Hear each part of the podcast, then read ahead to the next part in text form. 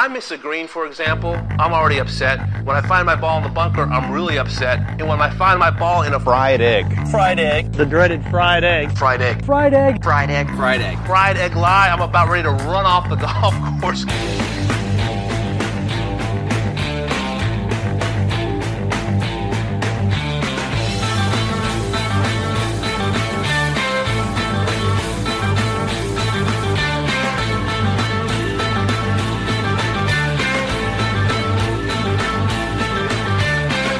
Welcome to the Fried Egg Golf Podcast. I'm Garrett Morrison, and today we're talking about an exciting new golf course project in Tasmania. The course is called Seven Mile Beach. It's being built on sand dunes right next to the ocean, a short drive from the Hobart International Airport, and it will be public. The architects are Michael Clayton and his partner Mike DeVries, both of whom we've had on the podcast previously. But in this episode, I'll be talking to the biggest force behind the golf course at Seven Mile Beach, and that is Mathew Goggin. Matt is a professional golfer who has played on the PGA Tour and has won five times on what is now known as the Korn Ferry Tour. He also grew up in Tasmania, not far from Seven Mile Beach, and he's been familiar with that piece of land since he was a kid, basically. This project is really his baby, and I'm looking forward to talking to him about how he got it off the ground, what the design and construction process has been like, and why he's already planning to build another course right next door. All of that is coming up after this break.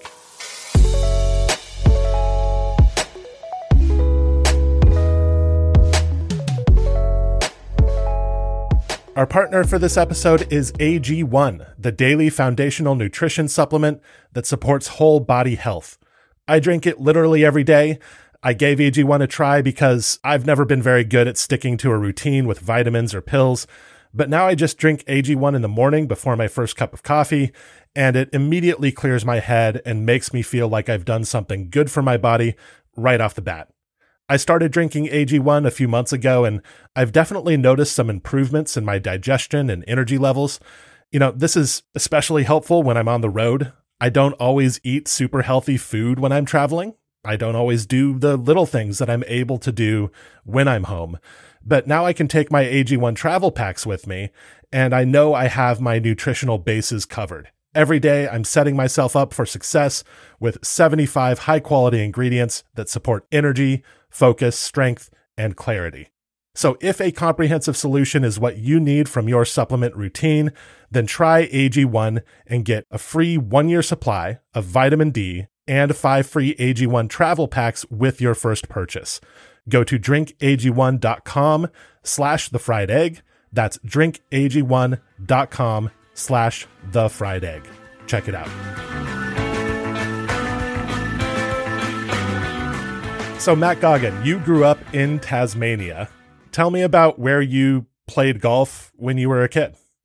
Um, I was lucky. Like golf in Australia is relatively cheap, and it was much cheaper back then. And um, my mum was a really good player. She was, you know, a three-time Australian amateur champion, and she'd won the Tasmanian amateur, the state I'm from, like 20 times, and played for Australia for sort of I think 15 or 18 years or something like that, crazy like that. So golf was always around, but it wasn't kind of like the sport I always played. But when I got a little bit, had a few injuries in other sports and start golf started taking over. And I think we've all been through that process when all of a sudden it just takes you over and it becomes the thing you want to do and you just become obsessed with golf.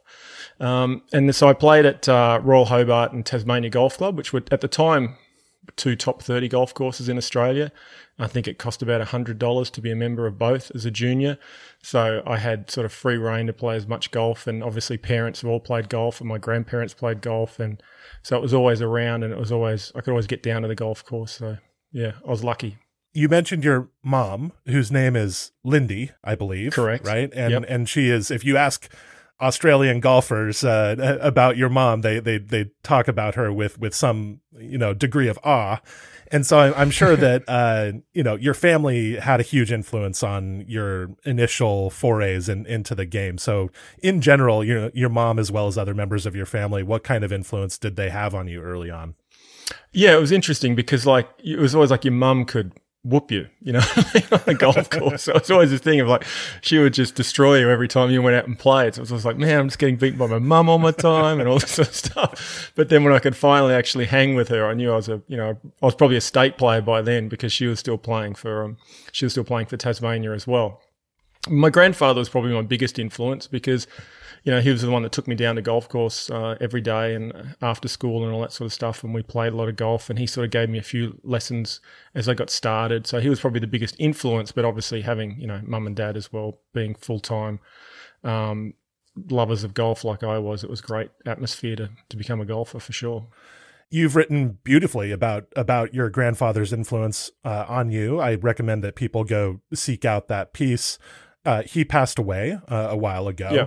Um, can you now? There's an interesting link between that very sad incident and uh, your your eventual involvement in the uh, Seven Mile Beach project and who you brought on board. So, could you just tell me that story? How how is how is all Yeah, that stuff well, connected? Um, it's. I mean, I grew up playing predominantly at Royal Hobart, and and the site for Seven Mile Beach is just down the road. It's it's basically if, if Royal Hobart is 500 or 700 yards off the beach, um, Seven Mile Beach is another four or five kilometers, so three miles directly down Seven Mile Beach, which is it is seven miles as you can imagine. Um, down that end, but when we were juniors, we, um, you know, the typical sort of royal club where you didn't feel like you could go upstairs, you had to, you know, take your hat off and change your shoes or put a coat on and all that sort of stuff. So when it came to lunch, we would go to this burger joint down the road um, that was on the other side of the airport. And when we're down there, you could see all the like we remembered all the dunes, and we'd go and we'd have a look and like, well, why isn't the golf course in here? Like, why was Royal Hobart not not there? And, and funnily enough, my grandfather was around when Royal Hobart moved from its original location, and that's a very you know that, that seems to happen a lot to golf courses in Australia, where you know that they're in they're in the city, and the area gets built up. They have to move economic reasons or financial pressures or the, the ability to be able to make a ton of money by selling the selling the, the, the property. They move further out. So my grandfather and um, one of his best buddies, who was a big supporter of golf, and they supported a lot of professional golfers. And obviously, he had a daughter who was one of the best players in the world. So he was always around golf. They helped move Royal Hobart down to that area. Um, so it was kind of ironic that you know we always thought, well, why wasn't the golf course moved to you know the sand dunes? But I used to go down there and hit balls with my grandfather along the beach. He was a big Seve Ballesteros guy, and he was always telling me like you got to go and hit balls off the sand and hit a you know practice your your three iron off off the off the beach. So we used to go down and hit balls, and you could just go from one end to the other. I mean, you could just go for hours just hitting, and you'd never see anyone because it wasn't a very you know popular beach as far as going to because there was no real infrastructure down there. It wasn't like you could park a car you could sort of get at one end, but you could go all the way to the other end and never see another person. So we'd go down, hit balls. He was kind of a beach comber at heart. He grew up sleeping on the beach and, you know, you know, combing the beach for, for whatever he could find and all that sort of stuff. So, you know, we used to do stuff like that, hit balls. He had a, we'd go and fish. So he held us out a huge influence um, on my golf career because he was always there, you know what I mean? And he was always like, um, you know, a, huge support. But he was also in the construction industry, so he had all the equipment, and um, he actually helped build um, Llanherne Golf Club. And one of his guys who worked for him ended up shaping on a couple of projects for Peter Toogood. So it was ironic in or in the way that when I came to do this was well after he'd been gone, and that was sort of what I was talking about in that article was that really he had so much to do with the area with Hobart. He built the airport. Um, pretty much every half the roads that have been built down there, he was either involved or contracted on. So he's very much woven into the fabric of the city, um, even though you wouldn't know that. And um, and so that's where I talk about if he'd still be alive, how this project would have been done years ago. Because this is just so much up, so far up his alley, and he was such a lover of golf. And you know, to be able to do that, it's not about my legacy; it's more about continuing his legacy in his name than it is about anything I've ever done. And then Michael Clayton became connected with the project years ago. Uh, Yeah. Michael Clayton also has a connection with your grandfather, uh, and so could you Yeah. tell me how how you met Mike and how he became involved in in this project? Yeah, so as I said, my grandfather and a, and a friend of his, Alf Goff, they were they loved professional golf. They would go to all the tournaments. They would go to the Australian Open or you know the Vic Open, and they ended up becoming quite friendly with some of the touring pros. And obviously, my mum was one of the best players in the world. So she was actually, as an amateur, playing. I mean, funnily enough, they'd won the world, the Queen Sirikit Cup, um, which was the, the equivalent of the Eisenhower on the women's side. And some of the women amateur golfers were bigger celebrities than the men's golfers. So there's some tournaments like at the Vic Open, I believe, they'd put the women's groups or they would invite them to come and play and they get just as many people to come out and watch Lindy and Edwina and, and all that, all them play. And I think mum played with Peter Thomson or something one year in the Vic Open in one of the last groups. So she was around the, the, the men as well. Um, Mike Clayton had caddied for a couple of mum's friends or competitors in interstate series and stuff like that because they all used to sort of play against each other um, and some of the guys would caddy for the girls and all that sort of stuff back in the day. So she knew Mike from a very, from when he was a good amateur and when she was a good amateur. So fast forward to when Mike's a professional, Alf and Gordon, or my grandfather Gorg, he would come, like a bunch of them would come down and play the Tassie Open, and a lot of them invariably ended up staying at my grandfather's house or coming over or hanging out for a barbecue. So he knew all of them. So when I first turned pro, um, Clates was always very supportive. I mean, I didn't, I didn't, I knew of him because he was kind of like the a stalwart on the European tour and was a good player in his own right, but a bit of a veteran. So you kind of knew who Mike Clayton was, um, but he had no reason to know me. But he knew me through my mum and through my through my grandfather. So when my grandfather died quite quite suddenly in a car accident, I was, you know, I'd gone to the funeral. I was coming back. It was, it was I was actually in a tournament in Asia playing, and I found out on the Wednesday um, before the tournament, mm. and I just wanted to come straight home. But obviously, you know, my grandmother and my mum and dad said, "No, play the tournament. That's what your grandfather would have wanted you to do. He just loved your golf. Finish out the tournament, and then come back for the funeral." So I finished out the tournament, came back for the funeral. The very next week there was another tournament, so I went straight out and played that tournament. And the first day I get there, I'm just sort of hitting balls, and Mike went out of his way to come out and say, um, you know, sorry about your loss. Your grandfather was a great man, you know, et cetera, et cetera, and said some really nice things that meant a lot to me at the time because, you know, I didn't know Mike and I looked up to Mike as one of the good players. For him to like come out of his way, stop his practice because my grandfather had died was was quite touching. Um, so we were always, and he's he's he still does it to the day to, to this day. He's really supportive of young players coming up. Yes, like he caddies for Elvis Smylie. He's done a lot for um, a lot of the players are Victorian players. He's he's always kind of like caddying or helping them out, giving them some advice, playing with them at Metro. So he's he's done it his whole career to his credit.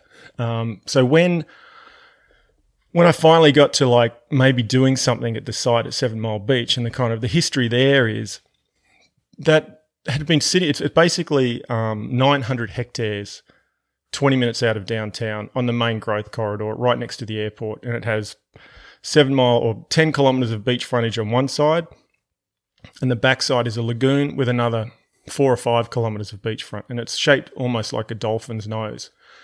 And there's just nothing there. It's just if you look at a, a Google map at night, or you know, you, it's it it's all these lights going down there, and then you have this. It's black, and it never made any sense as to why there was never any development there, right? Like you'd think you know, prime development property right on the beach. There'd be some sort of residential, there'd be something there, but it would basically been locked up because a lot of it was on a sand mine.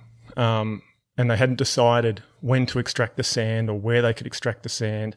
There'd been a few developments through the 80s and 90s, and, and it almost got to the point where I was waiting for someone to build a golf course there, fully expecting it to happen. Like there, it was going to happen one day. One of the clubs would move there. It was just too obvious um, because the the site which Royal Hobart sits on is dead flat, right?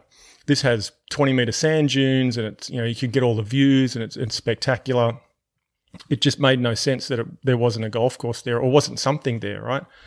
So when I finally went made the effort to um, explore why something hadn't really why nothing had happened there. Like I thought there must have been a reason, you know what I mean? There must be some flora and fauna, um, heritage value, something, you know, inundation, some flower, some animal, some something. And uh, really the only reason was a lot of the developments had been put in the sand mine area and the government was very hesitant to give any okay because they were it was the last remaining you know sand resource that close to the city, so it was much cheaper for them to use it if there was ever going to be big infrastructure projects for concrete, etc., etc. So I went and had a look around and found out where the sand mine was, and and when I went to the government, I said, "Look, we're not in the sand mine. We're out of the sand mine. That area is not that great for golf anyway. All the spectacular sand dunes are down the down the um, the east and the southeast corner of it." So they agreed to give me a non-exclusive um, development license, which would allow me to do soil testing. That was it. You know what I mean? That was the big. Here you go. You know, go and find out whether you can do this. So of course I'm like, okay, great, but then I have no clue, right? I don't actually know. It's just I think it's good for golf. Mm-hmm. I mean that doesn't mean anything. Like right. I, have never built a golf course. I've never seen a site before it's had golf on it. I've just wandered around all these great golf courses all over the world, and it, and it's covered and, in trees at this point, right? Yeah, yeah, yeah. completely. It's it's hard trees, for yeah. somebody who's not a golf architect to see the potential of a piece of land well, that that is uh, grown up in this way. Yeah, and and in classic sort of golf pro um, style, the far end had no trees on it. The, the the, the trees had slowly taken over through the years because for you know if you look at aerial pictures 60 70 years ago there's no trees on the section where the golf course is but there's this pine plantation um, just north which is just a commercial operation so they've just propagated slowly through the years and been unmanaged. So they're a tree that should only grow for 20 years and then they get cut anyway. So you imagine you've got trees that are 60, 70 years old, almost about to die, most of them. They're the huge, ugly radiata pine monsters. But when you get down the end, you get, have clear views. So I'm like, oh, wouldn't it be amazing? All these holes in here. So when Clates comes down to have a look and then finally, you know, Clates with his other sort of at that time it was Mike Clayton Golf. It wasn't even Ogilvy Clayton Golf.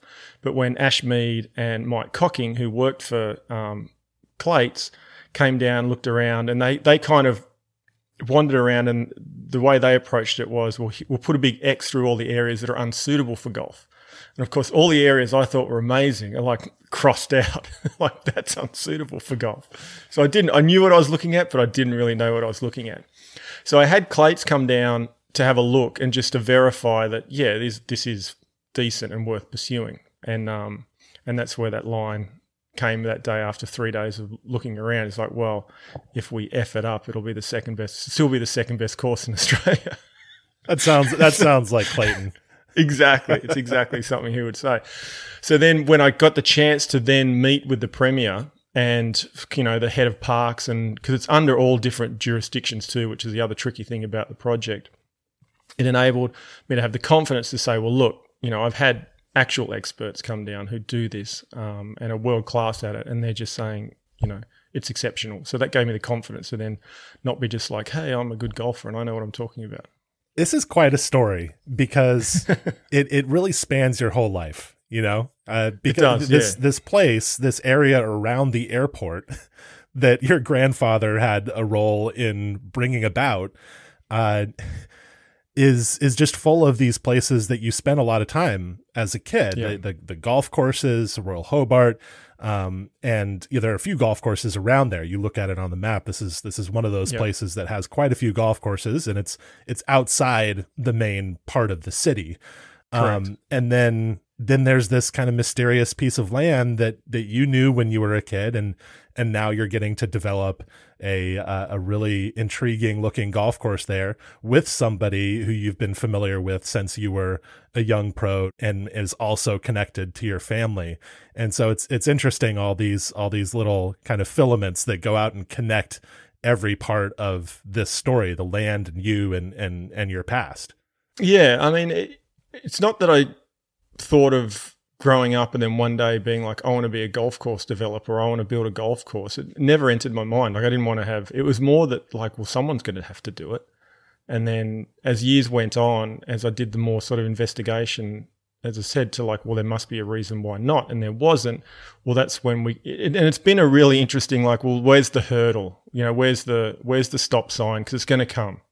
And you know, we had some pretty big you know hurdles or walls to climb over, but there was never a stop sign, um, and that's sort of been the, the, whole history of the project. And it's taken a long time to get to where we are, but there hasn't been a stop sign, and now we're, you know, it's a reality. Like I, I keep sort of thinking something. You know, you're always worried about getting to opening day and you know whether it's going to happen, and I, I sort of can't um, still kind of can't bring it to reality that like like it's happening. You know what I mean? There's always there's just so much we have to do before we open that it just still seems such an insurmountable amount of work to get to that point, even though there is 15 holes seated.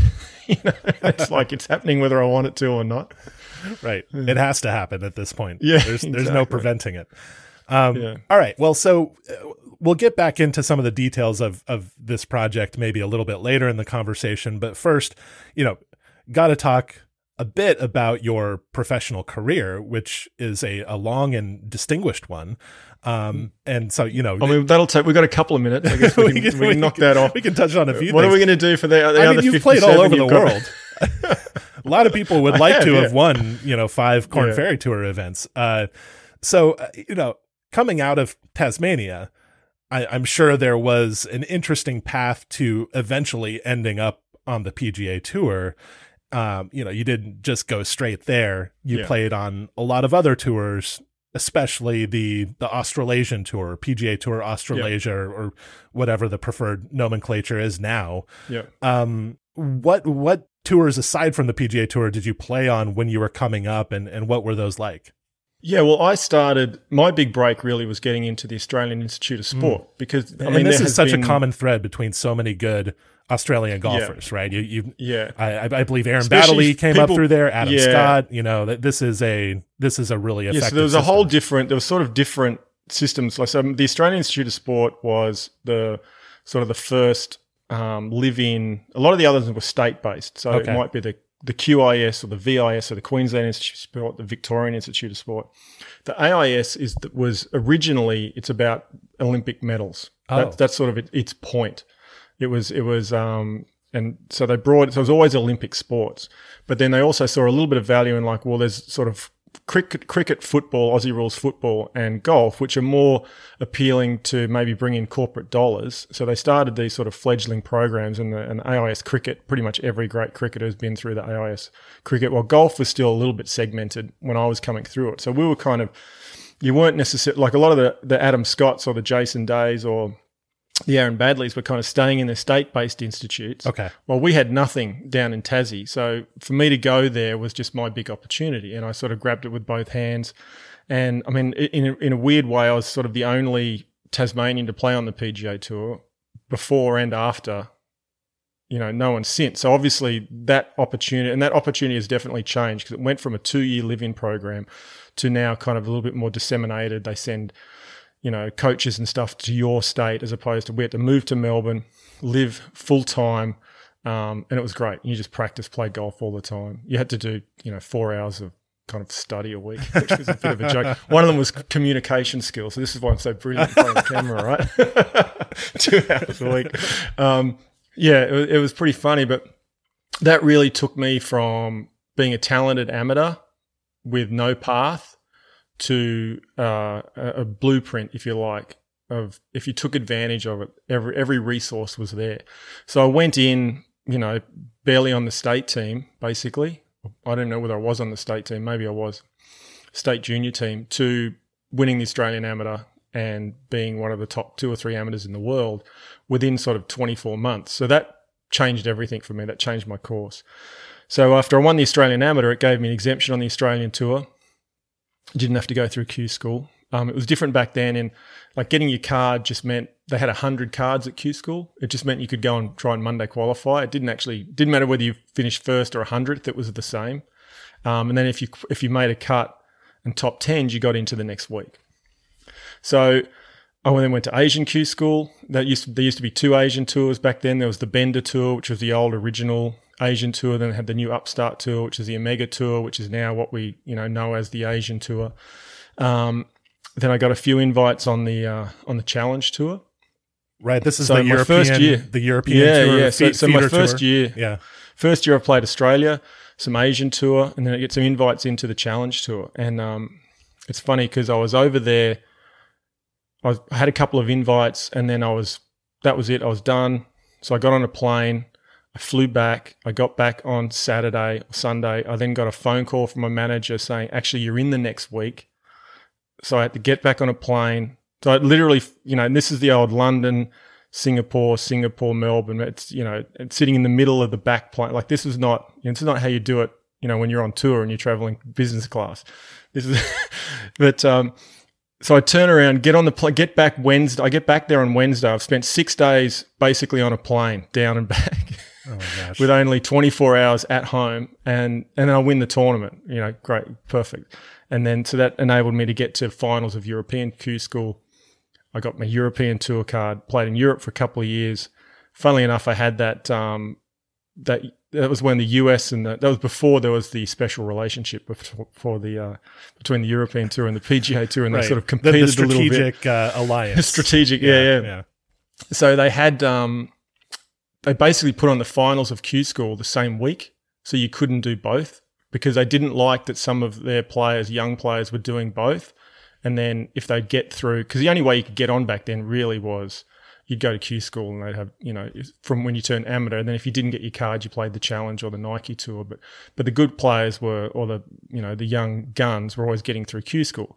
Um, but they didn't want them to do both. So they put it on the same week. Now I'd finished exempt into both, so I had to choose which one I was going to do. Right. So I choose um, the US tour. So I get my Nike card, but I finished 116 on the European Order of Merit. Now, this is kind of like the sort of the mistakes you make or the things that change your life. I didn't think I thought 116 was like I'm done. I'm not. I don't get into any European tour events, so I didn't even bother looking at whether I would get into tournaments. I just went and played the first Nike tournament in Mexico, not realizing that the kind of 116 on the money list was actually pretty good. anyway, it all worked out in the end. I, I ended up getting my um, US tour card and then played the US from then on. But yeah, I mean, I've played in a lot of different places. Yeah. Yeah. Well, so basically what you're saying is that not understanding the points list is what caused you to then, you know, turn your turn your attention to America. Uh, Yes. and, and go play on what was then the Nike tour, what is now Correct. the Korn Ferry tour. Uh, that's Yeah. that's so interesting. You're definitely not the first professional golfer not to understand these these various points lists and and what they Well, mean. back then it was money list, right? So it was Yeah. a little bit simpler. Right, right. You know, and I and it was actually Tom Gillis had made like a 30, 40 footer on the last hole to knock me out from 115 to 116. Mm. So that was sort of the whole the whole thing there. So I was gutted, and like I always wanted to play in the US anyway, but it, I, it just it, it just didn't occur to me. I'm like, you either have your card or you don't. yeah. You know, so what I mean, what you probably should have done was gone back. I was at finals. I could go back to finals. Worst case scenario is I'm either going to get into 15 or 20 events, or you know, which is still you know young guy getting going. You probably take advantage of that. But I went no, it's just went straight to the US. You know, hearing this story is so interesting because you're coming from Tasmania. You know, it's not the most remote place in the world, but it's, pretty, pretty remote. It's pretty, you know, it's uh, and and yes, you had a family connection to the game and and all that. I'm sure was helpful, but you you came a long way from Yeah. Hobart to playing on the Nike tour and then the PGA tour. I I wonder if you. I mean, there's been so much restructuring of the world tours, especially in the past few years, and the official world golf ranking changes factor into this. Surely, Mhm. I wonder if just overall you think that that path is different for a player now coming up from a, a place like Tasmania, whether you think it's Yeah. become easier or become more difficult. Well, it's it's way more competitive, and not to say that it wasn't competitive, but just there's just so much money involved. I think a lot more people just turn their attention to golf as being an actual legitimate sports career as opposed to some sort of fringe sport. Um, so, so I think that's made a big difference. What the Australian tour has done well recently is I think they've actually realised that the opportunities to get on tour have become like a lot of them have even like the US tour is a classic example where they force you onto the Korn Ferry tour. So someone like myself who's in that sort of 45 to 50, now we have Q school um, back. Like, well, we might go and do Q school, but but for the last sort of 10 years, it's like, well, no, there's no point doing Q school because you've got Korn Ferry status anyway. So you're just out there humping around on the Korn Ferry tour when really you probably, if there was an opportunity to get your PGA Tour card directly, you probably might not play that many Korn Ferry events. And the whole sort of idea around the Korn Ferry was to be a rotation tour. Guys come on, come off there to get their card, and then pretty much everyone just gets another opportunity back at Q School. Well, it's become a lot more of a closed shop as they've tried to sort of open things up. It's got it's probably gotten more closed so when I was coming, you just when I was coming up, you just go to Q school, and if there, it, it wasn't it was difficult, but it wasn't impossible. It wasn't five cards; it was you know twenty five, and then there was another. You know, everyone else then got Nike status, and away you go. So if you made it to finals, you were going to get something. Um, well, now it's completely different. It's completely different. So what the, the Australian Tour has done a good job of recently is I think they've recognised that if we can just get opportunities to final stage of Q School, like now, like the top three players get some sort of DP World Tour status, I think that's huge. Um, as opposed to trying to be, oh, we're the fourth biggest tour in the world, and you know everyone should want to come and play the Australian Open, and, and, and we're going to try and be some sort of competitive tour, as opposed to, I think being a feeder tour makes it a lot a lot better for the young guys. But it's super competitive, and not many guys are coming through. Like when I came through, there was, well, I think we had up to twenty something Australians on tour at one stage. Um, and if you take out a lot of the legacy guys, the young guys, there's not too many guys under thirty um, Australians on the on the tour anymore. And we used hmm. to have a pretty solid contingent. Right. What do you think has changed there? Is it is it something domestically within Australia that's changed in the development of young players, or do you think the competition from the world has just become so much more significant? yeah, I, th- I, think the there's case? more competition. I, I, also think that there may be something missing in respect that we've had really good amateurs that just haven't taken the next step. You know, we've had guys that are in the top two or three amateurs in the world, and what you normally find is those those top half, like the half a dozen American guys that you can see through college, and you see them come through. They they generally make it. Do you know what I mean? And it is much easier playing on your home tour. Everything's comfortable. You know, you're in America all the time. There's no cultural change or anything, stuff like that. But we've had Australians every year who are in the top four or five amateurs in the world. They're making the final, the US amateur. They're dominating everywhere, and then they turn pro, and then they they can't seem to break through that Korn Ferry um, ceiling or, or, or this, we've had so many good players that haven't haven't quite made it. And maybe it just needs a review of what we're doing compared to what we used to do but it's um it's certainly not spitting out as many good players at the highest level. Like the the just below that there are Australians everywhere doing quite well but it's just getting that that next um that next step up. Sure. Yeah. So the name Matt Goggin probably first came across my radar when I was watching the 2009 Open Championship. And you had a legitimate chance to win that tournament at Turnberry. Yeah. What do you remember from that Sunday afternoon? Um, I was sort of at a point in my career where I had quite a lot of belief in myself and that I belonged and that, you know, I'd had a lot of near misses or opportunities to win tournaments. I'd been in the top 50 in the world. Um, I'd played with most of the players and been around for a while. So it was probably the first major where it just felt, I just felt more relaxed during the whole week. Because, I mean, you tend to get into those tournaments, you put so much focus and there's so much more energy, there's so many more people. And when, I don't mean crowds, I mean hangers on. Like everyone's there that week you know, there's extra people from TaylorMade who want to talk to you from the range. There's, you know, your, your agent and the other guy who helps the agent and his buddies there as well. And like, there's just so much more energy and, and, and stuff going on that sometimes it can be quite distracting and you never feel, you never get into your normal rhythm. But I felt like I'd played a few majors and got to the point where I knew what to expect and um, I felt pretty comfortable. So, you know, I played quite well all week. I felt quite relaxed all week. And I finally got to a point, even during the tournament, where I actually felt in control of myself in like one of the biggest moments. So that was quite satisfying. But then, you know, to just fall short, I hit a couple of shots that, um, especially the one into the par three, I thought was perfect. And, you know, and you end up making bogey. Um, and that's just golf, right? I mean, so yeah, it's, it's one of those sort of, you look back at, on it fondly, but it was also the biggest um, missed opportunity, and you know, it certainly gives me a few nightmares as well. yeah, well, I mean, I'm sure it gives Tom Watson a few nightmares uh, too. Everybody remembers this tournament uh, for that duel. Obviously, you were uh, involved in in the action going down the stretch. Uh, do you remember what you were doing when when things were playing out between Cink and Watson? Where where were you at that point? Were you watching the tournament? Yeah, no, I wasn't watching. Actually, I was just sort of um, decompressing in the locker room by myself. Yeah. Um, to be honest, sort of getting ready to. to I was on the charter back. I think I was the last player in the last group, so I was kind of holding everyone up. So I was sort of cognizant of getting to the planes so everyone can get to the Canadian Open and not being the guy that just sort of holds everyone up. Oh my goodness. Yeah, yeah. but yeah, it was an interesting because all day it felt like obviously the first couple of holes you're so nervous you can't even it's an out of body experience. And then then you finally settle down and it becomes just it really just becomes another round of golf.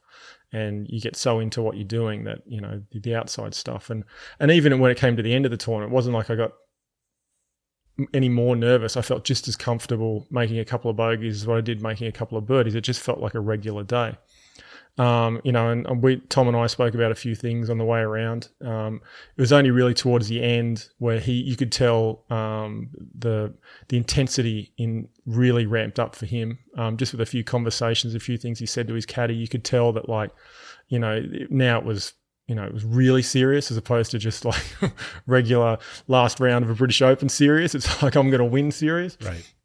Yeah. So, but it was interesting because I mean, I was pretty close to the action um, when he played the last hole. And I even said to my caddy, because like after I um, didn't birdie 17 and bogeyed 15, 16, it was like, well, um, it's over for me. Um, and that's when I kind of said to my caddy at the time, Brian, I'm like, I can't, can you believe this is going to happen? Because we hadn't really, you don't bring yourself to think, like, he's just another player, right? Mm. It's just, you know, you're out there doing your best and you don't really care about anybody else. It's not like you're not worried about his story, you're worried about your own story and, and trying to finish it off for yourself. So then when you get there, it's like, it was like the first time I thought, like, well, this is kind of crazy that, um, that he's about to win the tournament. And he um, pulled out I think it was probably the old Adams Rescue back then, like when it was probably a those were the, the, the state of the art. That, that, yeah, that was, that was the, the original rescue. No yeah. one had rescues. That was probably the only one. And I remember even thinking at the time, like, wow, why would he be taking on the bunker? This is insane. Just hit like a five iron and a seven. It was howling down breeze.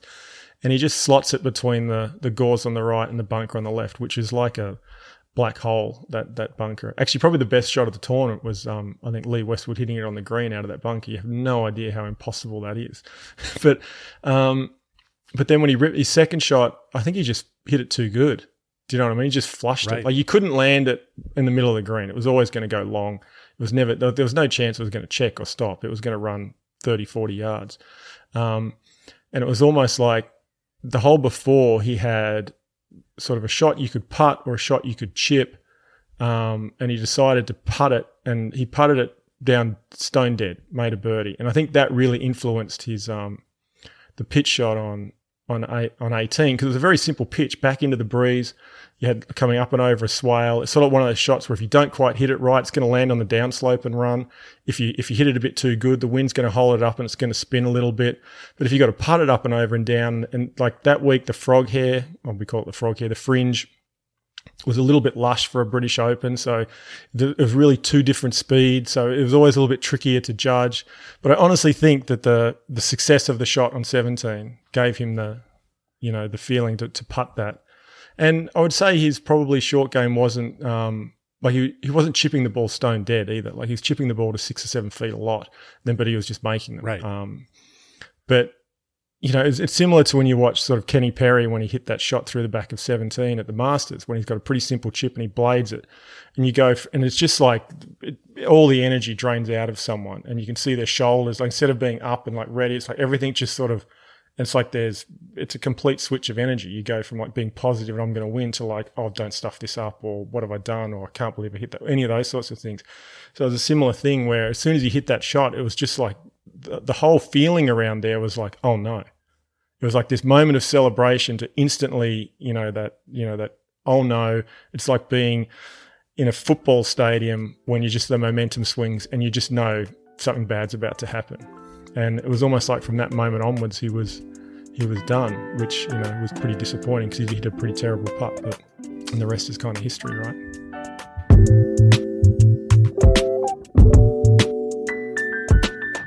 All right, I just wanted to take a moment here to talk about Fried Egg Golf's membership, which is called Club TFE. You can check it out at thefriedegg.com slash membership. It's $120 a year, and you get a lot with that.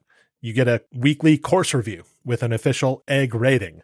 You get access to the Club TFE blog, where we've been doing a bunch of stuff lately, including Design Notebook, which is a, a weekly summary of of what's going on in the golf architecture world, providing some perspective on all the new construction projects and things of that nature.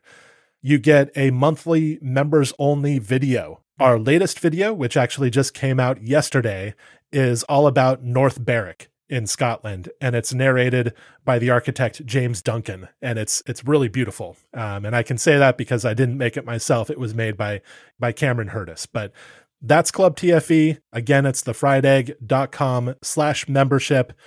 This membership has really been a key source of support for doing the kind of work that we love to do at Fried Egg Golf. So if you've been into the podcast, if you like the newsletter, then consider Club TFE.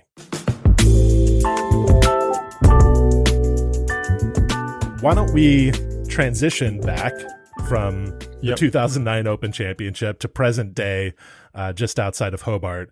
Um, so, Seven Mile Beach. You've talked about how you saw the land first when you were a kid. What specifically is this land like? You've mentioned big sand dunes. Give me a more detailed picture of of what it's like out there. Yeah, so it's it's basically as I said, it's like a long dol- it's like a dolphin's nose, right? So the area where we've sort of got the golf course in, or golf course one, is kind of three quarters of the way along on the southern side or on the southeastern side, and it's tilted like um, it's, it's kind of tilted from the highest point, which is probably about sixty feet, twenty meters, and it goes all the way down to the beach. So it's kind of frames everything that everyone is kind every, every sort of every hole can look down to the beach because it's an uninterrupted view view from the high point to the low point. So you have the high section, high ridge dune, and then the other side of the ridge dune goes straight down to two meters. So it literally falls off a cliff. You go straight. So you, it's this really weird um, kind of frontal dune complex that faces the, you know, basically Antarctica. On the other side, you have this very, you know, still lagoon on the other side of the dolphin's nose, if you like. So you have these sand dunes build up and then they just drop down to nothing. So you have the high section, which is at about 20 meters, 60 feet. Then you have the medium section, which is about 10 meters, you know, 30 feet. And then you get down to the beach where it's all sort of rumpled and you have three, four, five, six meter dunes. So really have these three levels. So if you're familiar with Tara Iti, um, Tara Iti is very similar, but a, a little bit flatter. It's more of a continuous slope, but we have these sort of three very distinct sections that you play along um, which you could see on a topographical map, but it was covered in sand, in um, in pine trees, and these pine trees are you know 50, 60 feet tall, and you couldn't see you know 20 yards without there was no there's no un, uninterrupted views at all. So when we were um, routing the golf course, or when um, CDP were routing the golf course, it was sort of you had an idea of where everything was going to go, and we would get to a high point. And we're like, "Well, this will be good tee up here because we'll be able to see the water. It'll be nice to get a few glimpses of the water every now and again when we play the golf course." Then they clear the trees off, and you know none of us had been there while they were being cleared. It was a commercial operation. We just come along one day. It goes from full of trees to no trees, and then all of a sudden, all you can see is the water for us from everywhere, and that was quite shocking, really, because we just didn't expect that. So you have these crazy landforms because of the pine trees, because you can imagine windswept would smooth out the dunes and but the, the pine trees and the marram trap it. So you get these very um, unusual, steep, short, shut sort of things that if you built, if um, it looked like something, if Mike Strantz was told to like go and build me sand dunes, like this, what that's what it would look like. You know, it'd be like up and down and crazy, Just a, and just a little like, sharper, yeah, kind of like the, Yeah, the, the exactly. It Chambers wouldn't look Bay natural. Uh, constructed sand dunes or Tobacco Road, as opposed to Yeah, exactly. what you usually see, which is kind of smoother. Yes, and, and more rolling. Well, and it's and that it's really because of the pine plantation trapped all the sand. So now there's no natural wind movement or or smoothing of the. So when you take them off, now we have these just like irregular shapes. So it's really um it, it it's unique. So you've got this distinctive landscape. From early on, Mike Clayton was advising on this project and he was going to be involved in the architecture team. Yeah. You mentioned before that Mike was at, at some point in the development of this project part of the firm OCCM, which stands Yep. for Ogilvy Cocking, Mike Cocking, Clayton, and Mead, Ashley Mead Correct. a Yep. couple of years ago, that firm became OCM, and. Mike Clayton joined up with Mike DeVries, who's an American architect, and Frank Pont, who's an architect based in Europe, to form. Clayton, DeVries, and Pont CDP, Yes. which I believe Yeah. you've mentioned a couple of times. I think I have all that right. There, there's a there's a bit of a you know the the bands are kind of trading bassists and drummers and and Yeah, yeah. and now yeah we It's, we've got um, what it. So in any case, how how did these changes all affect the Seven Mile Beach project? Because my, Mike Clayton was involved in the project throughout these these different iterations of who his partners were. Yeah, and and really it was Mike Clayton Golf, and then it became Ogilvy Clayton Golf, and then it became Ogilvy Clayton Cocking Me. Right. So, it, but but Ash and Mike Cocking had worked with um, Mike Clayton as sort of the project manager, and and and Mike Cocking does a lot of the the routings and all that sort of stuff. Um, so they they were around when Barnbougle Dunes was being built. So my understanding is that um, Ash Mead was on site a lot, sort of just managing the construction of Barnbougle Dunes. I guess with Brian Schneider maybe was down there. There might have been another. It was Tom um, Doak's team, you know. Yeah, uh, I think it was Brian along and- with Mike Clayton and and his. They were all sort of out there, right? Yeah. Yeah. So when I was, you know, I'd obviously known Mike for a long time. So we talked about Barnbougle Dunes, and I always said to him, like, why are you building a course up there? It's ridiculous. Build one at Seven Mile Beach. You've got to build one. So I kept telling him through the early, late 90s, early 2000s, I said, you got to build one at Seven Mile Beach. And then he finally brought his laptop to a tournament. He's like, well, have a look at these pictures. I'm like, oh, no, that's pretty good. You know, Barnbougle Dunes, yeah, it looks pretty good. They, you, you build it up there, that'll work. Um, so when I was, you know, trying to convince the government because it's on Crown land to um, give me the opportunity to lease the land and all that sort of stuff, you know, having Clates who'd been involved with Barnbougle Dunes because that was sort of like where their head was at. It was the success of Barnbougle Dunes, which made them think like, oh, from an economic driver, you know, jobs, tourism, economic activity, these public golf resorts can be a winner. And you know, and so I'm here saying, well, you know, we can do a Barnbougle Dunes down here, and double visitor stays, and people can have a golf trail because it's only three hours away. They can drive down, all that sort of stuff. So that's when um, I brought Clates down. So I was always going to use Clates, and then Jeff came on board with Ogilvy Clayton. So it was always a three or four of us. So when it was, um, so I was actually calling Clates about because we had a long um, period between getting the permit and actually starting the project. You know, it was, was finding we had some of the investors drop off because it took us so long to get the permit. And if you if you're ever dealing with with people and capital, they want the capital to go in and come out. They, they don't they don't want to just sort of like be waiting around for four or five years nothing happening and waiting to to deploy it. They've already they're off on to the next thing. So that's basically what happened to us is that it took us so long um, to finally get the permits that when it came to starting, like some of the main investors had sort of lost a little bit of interest. So we're at this point where um, I'm calling Mike about something because we're going to restart the project, and he's like, "Oh, um, uh, well, I'm not really." I'm not really with those guys anymore, so I didn't know, right? So because I was I was talking to um, Ash or I was talking to Mike Cocking about something, and then I was talking, and like I didn't know that they hadn't that the the relationship had dissolved or anything like that. A little awkward. Yeah, it was. Well, I mean, I was. Yeah, I mean, I guess it was, and they, they were kind of like dealing. They were right. They were going through it. I guess it's like you know, it wasn't nothing had been finalized, but it was happening. So I don't think really know how they knew how to proceed. But um, but to Mike Cocking and Ashley Mead's credit, they I think they wanted to look at it with a fresh set of eyes too, because it had been four or five years. So with, with them talking about, well, we really need to come down, start all over again. I'm like, well, if we're going to start all over again, I, I didn't feel comfortable not having Clates involved because you know he had been just because of our history, and I'm I'm a very sort of loyal person. I'm just like, well, Clates has to be involved.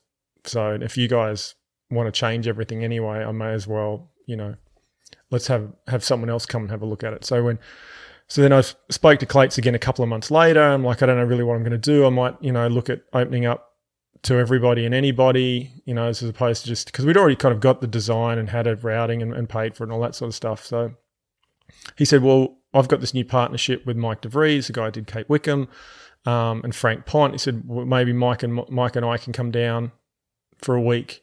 We'll go and look at it. I'm like, yeah, sure, okay. He's like, well, how soon? I'm like, well, let's just all go down. We literally did five days later. We're on site, and um, and that's how it all sort of started with CDP. But it was interesting in that obviously we had a few different versions of the routing through the through the years, and there was a few changes that had to be made because of planning issues.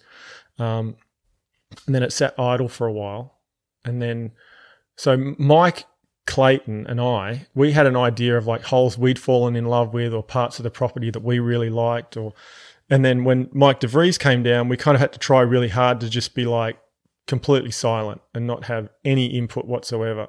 And not be like going, oh, wouldn't it, it'd be a good hole over here, wouldn't it? Or wouldn't you, you don't want a dog leg right here? Or why are we going over here? And, um, and it's interesting because he took the, he condensed the routing quite, quite a bit. So basically the area we had for the first golf course under, say, the Ogilvy Cock, no, the um, Ogilvy Clayton routing probably took up another um, probably 40 or 50 acres. So it's quite significant. Hmm. Basically, seven holes out to the west of the, well, okay, the west of the clubhouse or the sand dunes. Now it's all very much to the east of this large dune that, where it starts and, and, and sort of goes out that side. So, but there are a couple of things that are similar, prob- and probably only, there's probably only really one hole, one or two holes that, that go on similar ground, three holes. Um, but yeah, and then and then once we actually get going, once we remove the trees, things change quite a bit. Only on three or four holes, but I, there's a whole section that looked like you couldn't use for golf. And and if you and if you talk to Mike, he'll say he moved as much dirt here as he has anywhere, even though a lot of it will look like you've done nothing. Hmm. But there's a, there's a certain section that just looked like it was too extreme because it went from 60 feet to 10 feet to 60 feet to 10 feet. It was just up and down and so crazy choppy um, that when you walked it, it seemed impossible to have golf there. But when you cleared the trees off, playing along the ridge along four, and and um, all of a sudden it might look like, well, no, you can do that. Just push a bit of sand, fill that in here, do that there, no problem. So that then made five of different hole, and, and another a couple of other holes changed. But yeah, that was sort of there was a big difference from sort of routing one OC to CDP and then there were some more infield changes that have come along the way. And Mike DeVries is known to American golfers for many of his courses in Michigan, some excellent yep. affordable courses in the Grand Rapids area, including Diamond Springs and the Mines, also Greywalls in the Upper Peninsula, and uh, you know a Kingsley Club, uh, where yep. uh, Fried Egg Golf has recently had an event. So a lot of really yeah, good courses in that state. But he also has uh, was involved with a course called Cape Wickham, which is yeah. on uh, King Island. You know, which yeah. I believe is, is, technically in Tasmania, right? It is. Is, is, yeah. is part of that. Uh, uh, yeah, that area. So, um, I guess you you may have been at least somewhat familiar with with Mike DeVries uh, before he came on board with with Mike Clayton. Yeah, familiar only through Cape Wickham. Um, yeah. Like it, it was interesting in that um, whoever basically whoever Clates was going to partner with was who I was going to use. And then when I met Mike, um, he's a great guy. Um, we got on really well. Um, and it, when you spend five days with someone and you're just spending 10 hours a day just wandering around, you just basically, you know, it's like an extended job interview. You're just talking to each other and feeling each other out. And by the end, you have a pretty good idea of whether um, you kind of think the same way about certain things. And so that, that was great, those four or five days. But I was familiar with Cape Wickham. Cape Wickham is quite spectacular. Um, it's also one of those courses where it's so pretty that you know it's that that whole sort of um, Mackenzie thing about Cypress Point is like, well, is the golf is it too pretty to actually judge the golf course? Um, but yeah, I mean, there's some really nice holes there. But then when um, he by the end of the week and he'd had the routing and everything was good, it was just like, no, this is perfect. It just it just felt right. Um, and uh, and the other big thing that I've, seemed really important to me was that Mike's still old school in the respect that he still likes to touch everything on the ground. Um, kind of like how Doak and Gil and Bill Coore were um, earlier on, but now they've gotten so busy, they just, and you know, spending all day on a machine doesn't seem like as much fun. While Mike just, as he says, he loves burning diesel, just get, he'll, he'll, he'll be on that dozer from sun up till sundown and never complain and just be going at it all day. So I kind of looked at that and thought, well, here's a great opportunity to have a someone who is uh, a brilliant shaper, also the architect, um, and he'll be on site. And he's been on site for 18 months. I mean, it's it's insane to have the principal having that much input um, and from a you know the the owner or the developer, if you like, you know, it's um it's perfect.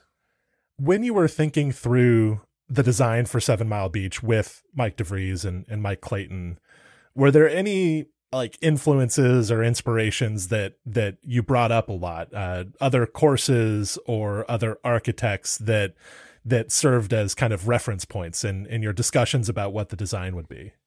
No i i basically took the the line that my job is to hire experts and let them let them do their thing let them do their thing but conversely, I was also very, I'm more cognizant of like, well, it has to be a good business. It doesn't matter if we build a great golf course.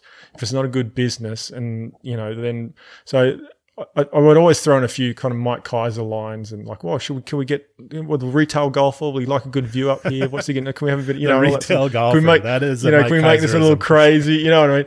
Just sort of bring up those sorts of things. But, you know, I'm not some golf architect geek or anything like that. I mean, I've read you know quite a few of the books, but I don't, I don't take it too seriously or, or get or get too into it. But you know, there's been times where you know I was at Old Town. Actually, they, they've just redone it again, but I was, I was there before they um, redid, changed all the grasses up there. But I hadn't been there, um, and playing there, I'm just like the internal contours of the green are just amazing. Like you, you're there and you're like you hit it in the middle of the green, and it's the worst place to be you should have you should have missed short sighted yourself because it's a much easier chip because you're chipping in this little bowl, this little thing. But if you got a putt across it, no chance. Um, so it was funny how we get to the second hole and I'm and I've just come off playing Old Town and I'm just like, man, I love those internal contours. And uh, and then you know a week later, Mike's like, well, wait until you see the second green. you know what I mean? So I mean, we always have conversations about it, and um, Mike DeVries is really good in kind of picking our brains on what what we like from like a really good player's perspective because I think he feels more connected with like I know what an 18 handicap or a bogey golfer I want to keep them engaged I want to keep everyone engaged but he kind of his, his ethos seems to be around I want it to be a difficult shot for me but an easy five on a par four. So there's always this area this play space. If it'll be a tough shot to make a four for them but they'll always be able to make a bogey. While for me to make a three I've got to you know the execution has to be quite high. And that seems to be the ethos that's repeated over and over again where i'll look at a shot and be like wow this is going to be tough to get close. I mean it's not going to be a hard but like for uh, a bogey golfer if you like they'll be able to run up there with a putter or just there's plenty of space knock it around. There's no like huge massive hazards. There's no really forced carries.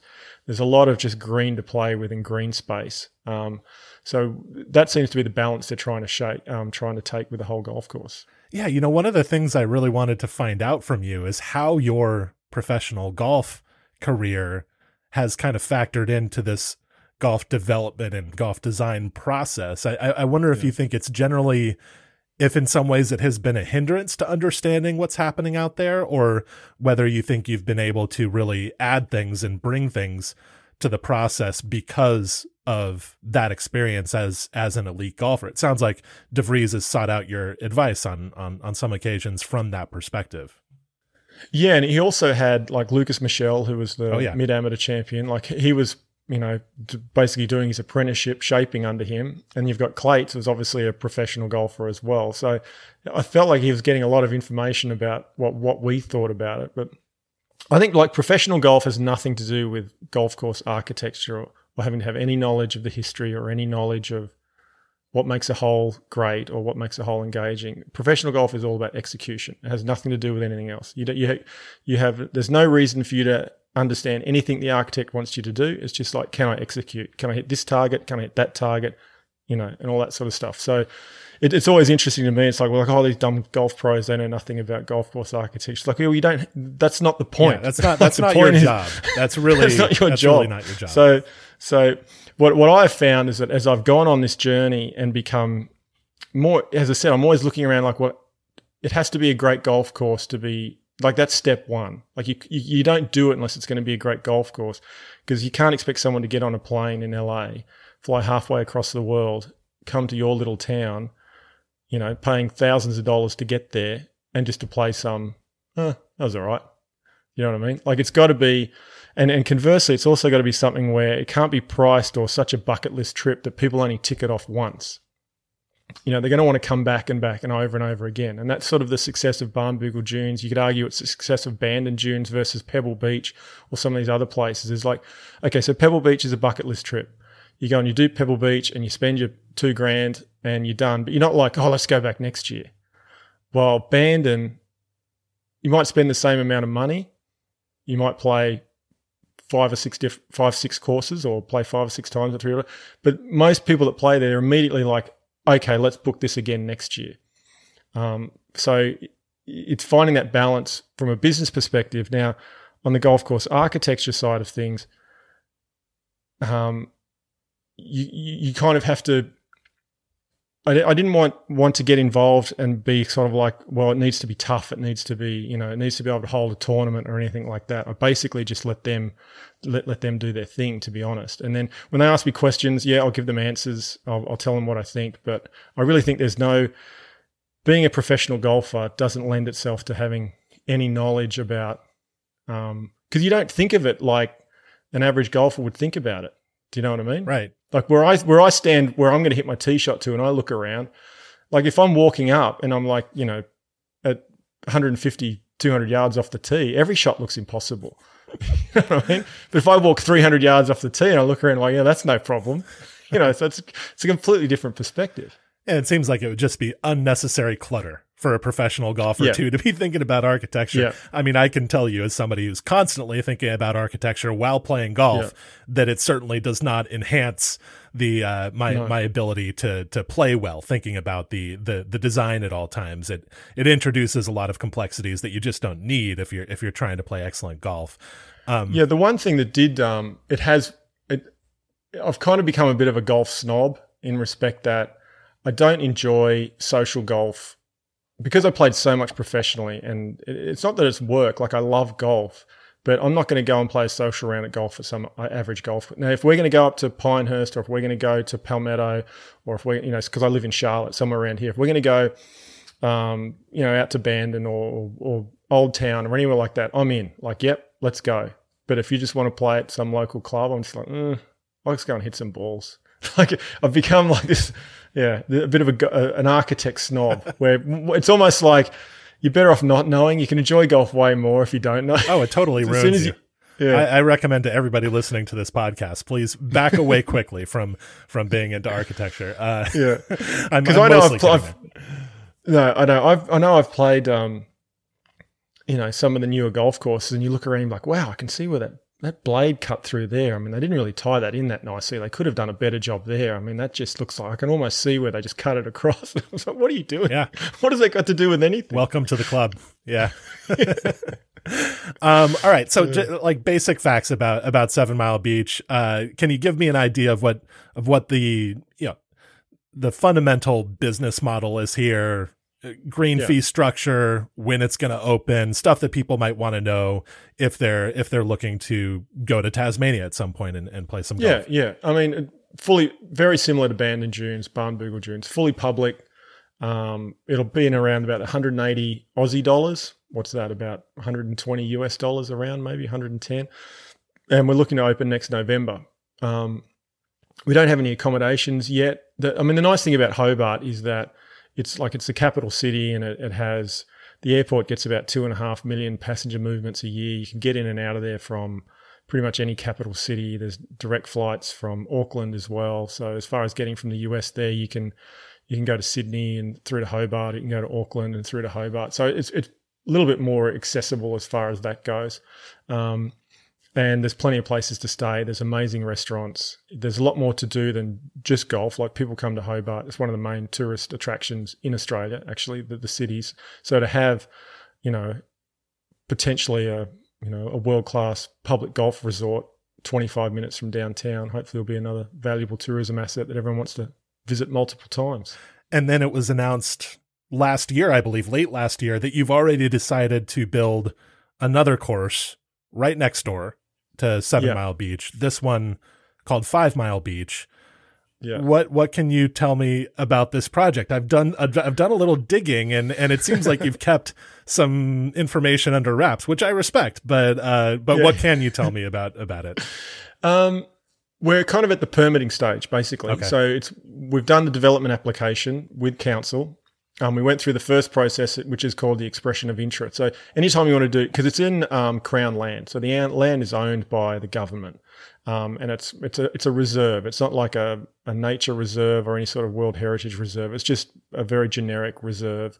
Um, so if you ever want to do any development in these sorts of areas, you got to through you basically got to show the whole plan, the whole business plan, um, where the golf course is going to go, everything about it, um, preliminarily through the state government. So you go through that process, and they go like, go, okay, yes, we like this idea. You can proceed with um, actually trying to get the development permit or the, the permit for the golf course through local council, because that's who's the municipality or the, the county, if you like, we're in Clarence, is who oversees whether you can get the permit or not. It's not a state government thing. So you go through the state government process. So we got through that. So now they sort of become your partner in, in trying to help you get through council. And, you know, the council process is purely a planning process. You go through, you show what you're trying to do, you show, you know, the effects on the, the natural environment, that you're not, you know, influencing any, there's no Aboriginal heritage, there's no flora and fauna issues. If you are, you're mitigating them or dealing with them and all that sort of stuff. So you go and do all that. So we're, we're about to go, it's kind of with council. So they have, you know, I think 40 days or something to respond and give you all the questions. And they might have a few questions about, oh, we need an extra car park here, or can you put this here or do that? So you make the adjustments, then it goes to council. So the land itself is right next to the first hole. It's, it's, it's basically all part of the same land. So if we're on the southern side of the Dolphin, you know, it's on the northern side connected. Like it, it's right across the, it's, the same piece of property. But the interesting thing is, is that where you go to 20 meters and then drop down off a, basically a sand cliff to two meters. Now you hit five mile, which goes out to the lagoon. That has sort of an 11 meter dune in the middle, but it's mostly four and five. Very classic, n- nothing crazy, very classic um, land. And we always had discussions about wanting to build 36 holes there. That was always the plan. You know, one course is a um, curiosity, two courses is a destination, as Mike Keiser likes to say. Um, that if you don't, um, it's going to be so different, which is going to be the interesting part. It's not going to be like another architect's take on a very similar piece of land. It is a really a completely different piece of land. So it'll be probably a lot more walkable and um, a lot more classic links, possibly. It too is smothered in pine trees. We're still deciding on whether we rip them all out. It, they are a bad. They're not like the beautiful pine trees at Pinehurst here. They kind of they're good for about twenty years, as I said, and you need to delimb them a bit. There'd probably be more work trying to keep them and make them look half decent than it would be to clear them off. But if you want my marketing sell to anyone, or especially to the architects who I'm trying to get to to do the second golf course, I'll be like, well, if uh, if Seven Mile Beach is your Marvel movie, right, and Five Mile Beach might be your Academy Award winner. Okay, that's interesting. I'm I'm trying to figure out whether that's uh whether that's a slam on Seven Mile Beach. I guess it depends on how No. much you like Marvel movies. No, exactly. It's like it, that- it, it, it's going to be epic. It's going to be in scale. It's going to be big. It's going to it's going to it's going to um, blow your mind. Yeah, it's like the original You might- Iron Man might- movie, which was awesome. Yeah, you might Yeah. come off that and go down to seven to five mile beach, and it'll be a, it'll be a lot more subtler. It'll be a lot more classic. I see. Um, or the other way you could describe it is Irish links versus Scottish links. Sure. If you're in like Yeah. the south of Ireland, you've got those big dunes, Right. and they're- and it's it's quite extreme.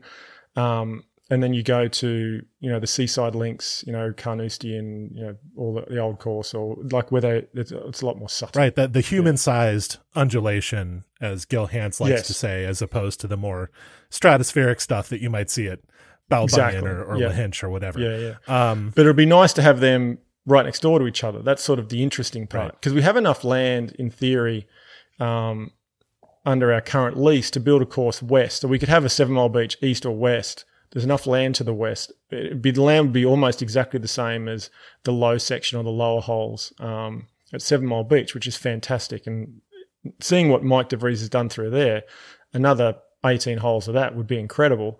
Um, but we really like the idea of this Five Mile Beach site just because it will just be so different Mm. from a golf resort experience. how do you think through the process of selecting an architect? Sounds like uh, the uh, the architect hasn't been selected; that you're still in the process. But uh, I wonder if you could at least tell me what your what your philosophy is, because th- there's been a lot of commentary about different, you know, megaplex golf resorts mm-hmm. and their their tendency to go with kind of the reliable choice yeah. of really established architects, which is understandable in a sense that yeah, we know that Coore and Crenshaw and Tom Doak and Gil Hanse are going to produce great golf courses. If you give them a good yeah. piece of land, it's a guarantee, right? It's going to be yeah. it's going to be really good. Yes. Now, I, I I get the sense that maybe you're after something different, or that your thinking is a little bit different around that. Uh, if it is, just uh, tell tell me about that. How how are you thinking yeah, this? I can't confirm or deny. no, um, yeah, I think what I, re- I mean, everyone gets to. I mean, every architect will tell you that the client will come and tell you that this project's going to change your life. Do you know what I mean? This is the one. I've got the piece of land. I've got the property that's going to put you on the map. And they all get sold that that stuff all the time. But I, I, I do think um, that you want someone who does see it as a tremendous opportunity and not just another project. And, and that's not a knock on any of those guys, but they're just so successful and they're so wanted. I, I'd imagine they have so many different great pieces of land to look at that it might just it might just look like another project. While to me, it's like the most important project I'm going to do. It can't just be another project for that for that person. So, um, not that I'm. I mean, those guys do amazing work, and it's, and it's not that I've decided that there's no chance they could do it, but it's also the fact that DeVries was on site for 18 months. It's probably spoilt me a little bit. Do you know what I mean? You kind of want the thing. Well, I want someone who comes down and, and, and thinks this is going to be you know, a project worth their time mm. and, and worth being there and fully investing themselves in the process because they want it to be as good as I want it to be. Um, so, I mean, it's it's looking for those types of people, and then you know, I think you've got to get along with them too. You know, I I, I don't know, like I, I don't think there's obviously you go and play and you get an idea of of what their work is like, but I even think sometimes you don't necessarily. I don't think you can say that's a Coore course, a Bill Coore, a Coore Crenshaw course, or that's a Gil Hanse course, or that's a Tom Doak course. I think a lot of the times, you know, they don't have. Um, they don't seem to be too repeatable. I'm, I'm trying to I'm trying to think of the right word, but it, it's not like you walk off and like well, that is a. But I felt like you could do that with a Nicklaus course. Mm-hmm. Do you know what I mean? Right. The huge waist bar. You know, there were certain characteristics where you'd look around and be like, okay, that feels like that sort of a golf course. Um, so yeah, I'm I'm kind of open to ideas, but I also have my eye on on um, on some people as well. Very good vague answer there, Matt. Yeah, I, yeah, I, the vague answer. I can see this uh, this uh, communications training from back in your institute days. yeah, exactly. Uh, that two hours a week did me a world of good. All right. Well, it's been really interesting talking to you, Matt. Thank you so much for coming on the podcast. No, and, thanks for uh, having me. Best of luck with the uh, with the projects going on there in Tasmania. They they genuinely sound really fascinating. We'll have to have you all out in uh, November, December next year. I, I, I mean, I, I, it wouldn't be hard to convince me to get out there. Might be hard to convince me to get on that long of a plane flight, but uh, no, you just you can binge watch anything. You, you, it's easy. You probably spent fifty. Just use your pandemic training. You probably sat in the in the bed for fifteen this hours watching something. we're all trained for it now. All right, thank you, Matt. Yeah, no worries. Thank you.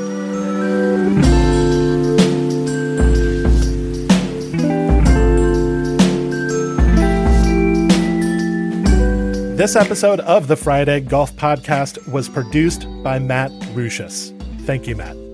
I'll make my usual request to leave a rating and review for the Fried Egg Golf Podcast wherever you happen to be listening to this. If it is in the Apple Podcast app, then those ratings and reviews are especially meaningful for us as we try to find new listeners for this program. Thank you so much for listening. We'll be back again soon with another episode. Thank you.